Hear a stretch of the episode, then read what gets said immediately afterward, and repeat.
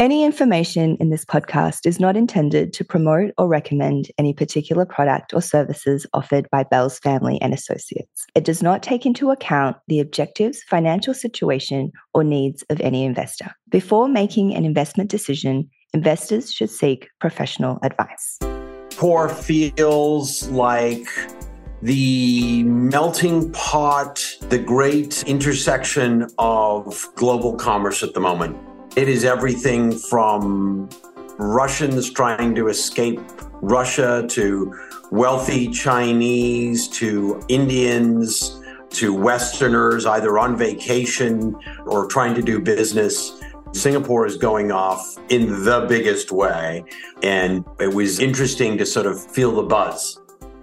That was Gavin, and I'm Lucy, and welcome to tomorrow's news.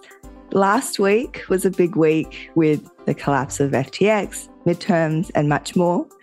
We found some optimism following the CPI results, and Gavin shared his predictions on the S&P and called out copper to be the commodity to watch.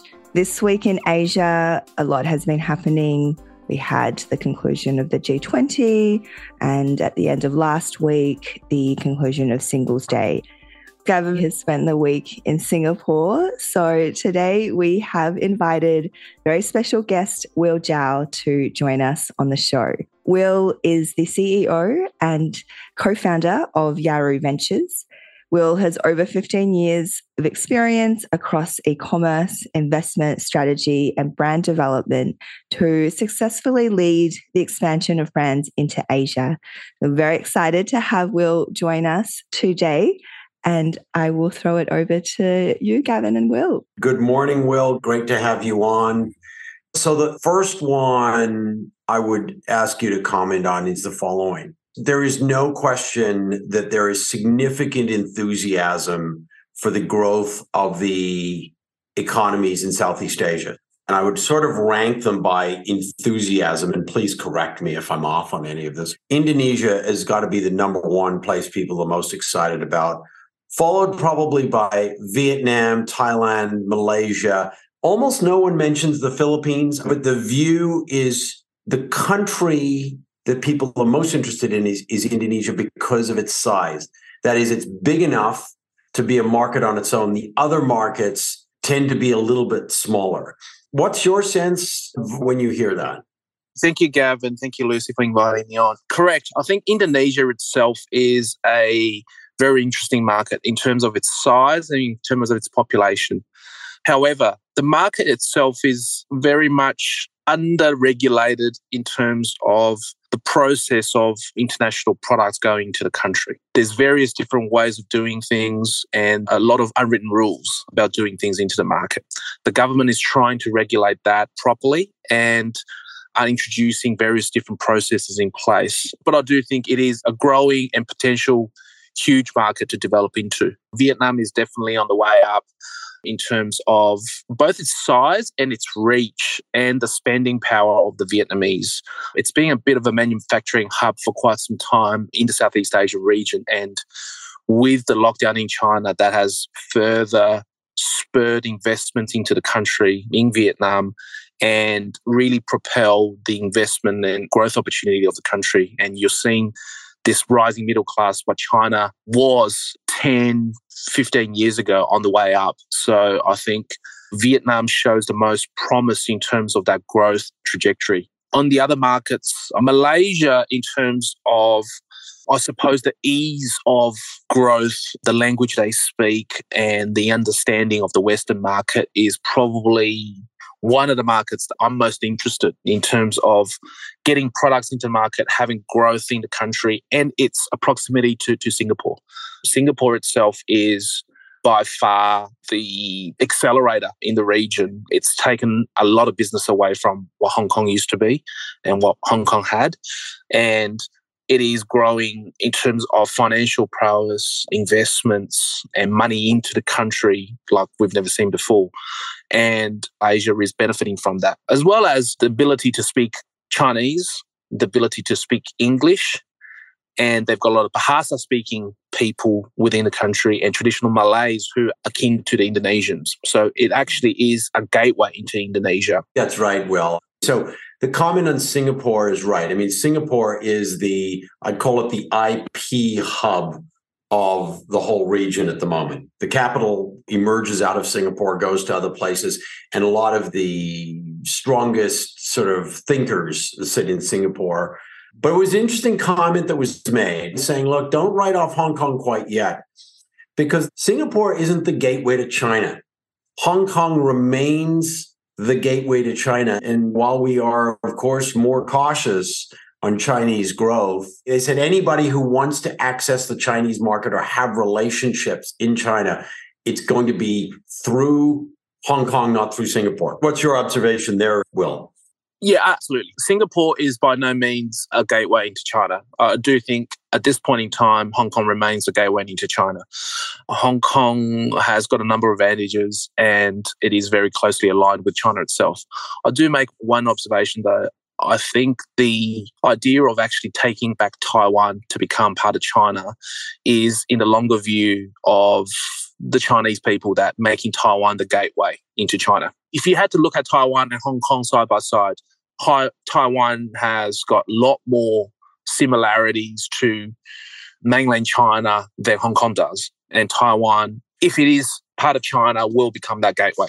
Let me just jump in there because one observation made to me by a Shanghaiese who now lives in Singapore. And I asked him the question I said, So if you were to do a poll in China, I don't know if there are such things, but if you were to do a poll in China, what percentage of Chinese people would say Taiwan should be part of China? Basically, how popular would be the idea that you should take back Taiwan? And he said north of 80%.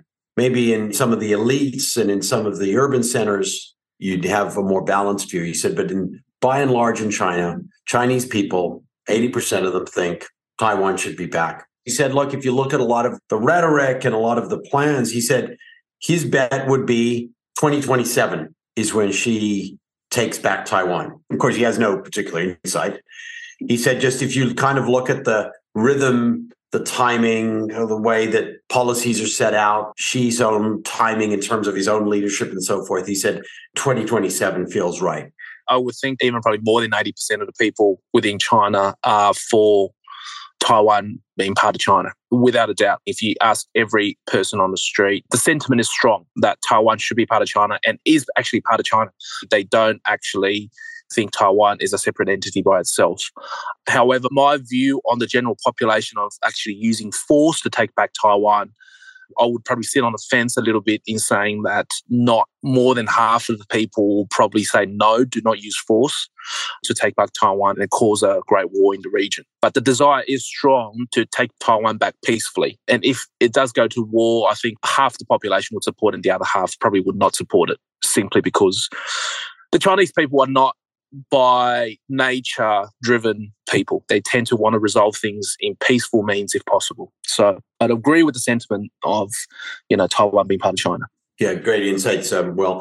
Now, just to talk a little bit about capital flows, there's no question global capital flows into Singapore are strong. There are all kinds of structures allowing people to have residence with setting up effectively single family offices. Singapore has been very fast to act in terms of taking advantage of the desire of capital leave Hong Kong, desire of capital leave China. Having said that, recently Hong Kong has enacted some new rules. They definitely are trying to fight back. But as a financial center for the region, Singapore feels to me, from all of my conversations, to be probably in the early innings of creating not dissimilar to say a London, you know, as we would have felt about London in maybe the 80s and 90s, where you've probably got a 20 year run here of growth and of new services sitting around all of that wealth. Interestingly, the focus of investment is quite diverse. And I found that much more so than Hong Kong or frankly, even Sydney, it's much less about let's go buy real estate here or there or let's go buy uh, operating business, but rather let's look at financial assets globally. And there's a lot more focus on, I would say, traditional asset management and asset allocation versus what we've seen traditionally out of Chinese investors, which has been that heavy focus on real estate and underlying operating businesses. That suggests to me that there is going to be more capital flowing into the financial system in the region and more capital for growth businesses and so forth. A couple of interesting interest counters on that side. The first one is exits in Southeast Asia out of growth businesses have been few and far between and difficult to come by. So, as growth investors, as venture investors, I think we need to be very, very careful. So, the note of caution is that exits out of Asian startups have been few and far between, and there's not really a robust M&A or IPO pathway. The other most interesting fact is that over 90% of the successful companies, call it the startup or emerging company environment in Asia, are copies. They're copies of business models from the rest of the world. And I thought that was really interesting because we always, of course, are looking for disruption in innovation. But at the end of the day, if you want to look at what's going to work in Asia, it's probably something that has worked or is working elsewhere. And then the last one is that there are really only two models to operate from in Asia, which is the only country that you can focus on as a single country that's probably big enough is Indonesia. You can be single country in, say, Thailand or Vietnam, but you need to be multi product. If you're based in Singapore, or you probably are a company that's going to have to be global from day one, because at the end of the day, Singapore itself as a market is not a robust market, but the kinds of founders you find in Singapore are, I'm going to call them global from startup observations there. Maybe we'll just throw it over to you before we close up. What are you finding are the products and services that are really the most exciting in all of the engagement that you have? Yeah, look, it's interesting that I think there are a number of different categories that are continuing to grow amongst all the Southeast Asia countries that I've been sort of working with, uh, namely Malaysia, Singapore, Brunei, Vietnam, Cambodia, and some parts of Indonesia, as well as the Philippines. Look, I think your point about a lot of the copying is also resonating with a lot of products that are popular in Southeast Asia region at this point in time.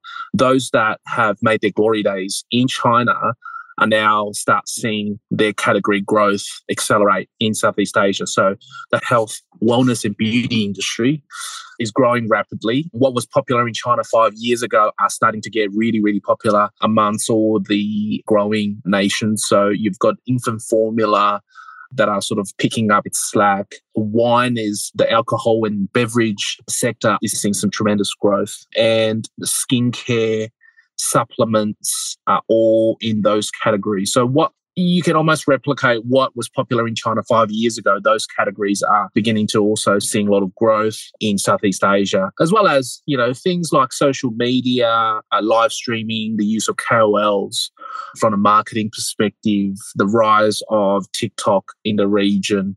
They're all key trends that was popular in China, and it still somewhat is years ago that are replicating itself in Southeast Asia. So I think it's a well trodden playbook. What is interesting is the different market dynamics within each of those markets and the various different process and compliance and route to market uh, processes that are different. So I think growth will continue for some time. And I think, you know, the pathway to market will continue to change as well. The various different tools used to promote and taking products into the region will continue to evolve as well but overall very bullish across those markets. We're seeing great growth. Some of our clients are seeing really good growth as well. And uh, I think this is a good bet to be putting on when China is recovering place, I would say. Fantastic. Great insights. Well, we've been great to chat with you today and get your insights. Thank you so much, Will and Gavin. That was a really insightful conversation. We'll, we'll be speaking at the Alibaba Australia Global Business Forum in Sydney at the end of the month. So if you are around, please stop by. It's free to register and attend and have a chat to him.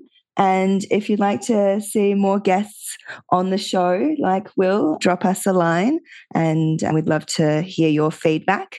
And our favorite segment, Gavin, who are you looking at on Twitter this week? Sure. Well, I think we've focused a lot about China. Most interesting person I follow is a guy named Michael Pettis, P E T T I S. He is a professor actually at the Guanghua School of Management at Peking University. He's not a mouthpiece for the Chinese government. He is very balanced. He's actually been very pessimistic about an awful lot of things that have been going on. He was quite early on the real estate crisis. He is fascinating to follow. He's a Carnegie Mellon fellow as well. Has some great articles, great insights on what's going on, and very, very thoughtful. So, if you're looking for insights on the Chinese economy, highly recommend following him. Amazing. We'll include that in our show notes and we'll continue our discussions in our WhatsApp groups. Have a great weekend, everybody. Thank you. And that's tomorrow's news. We'll be back next week.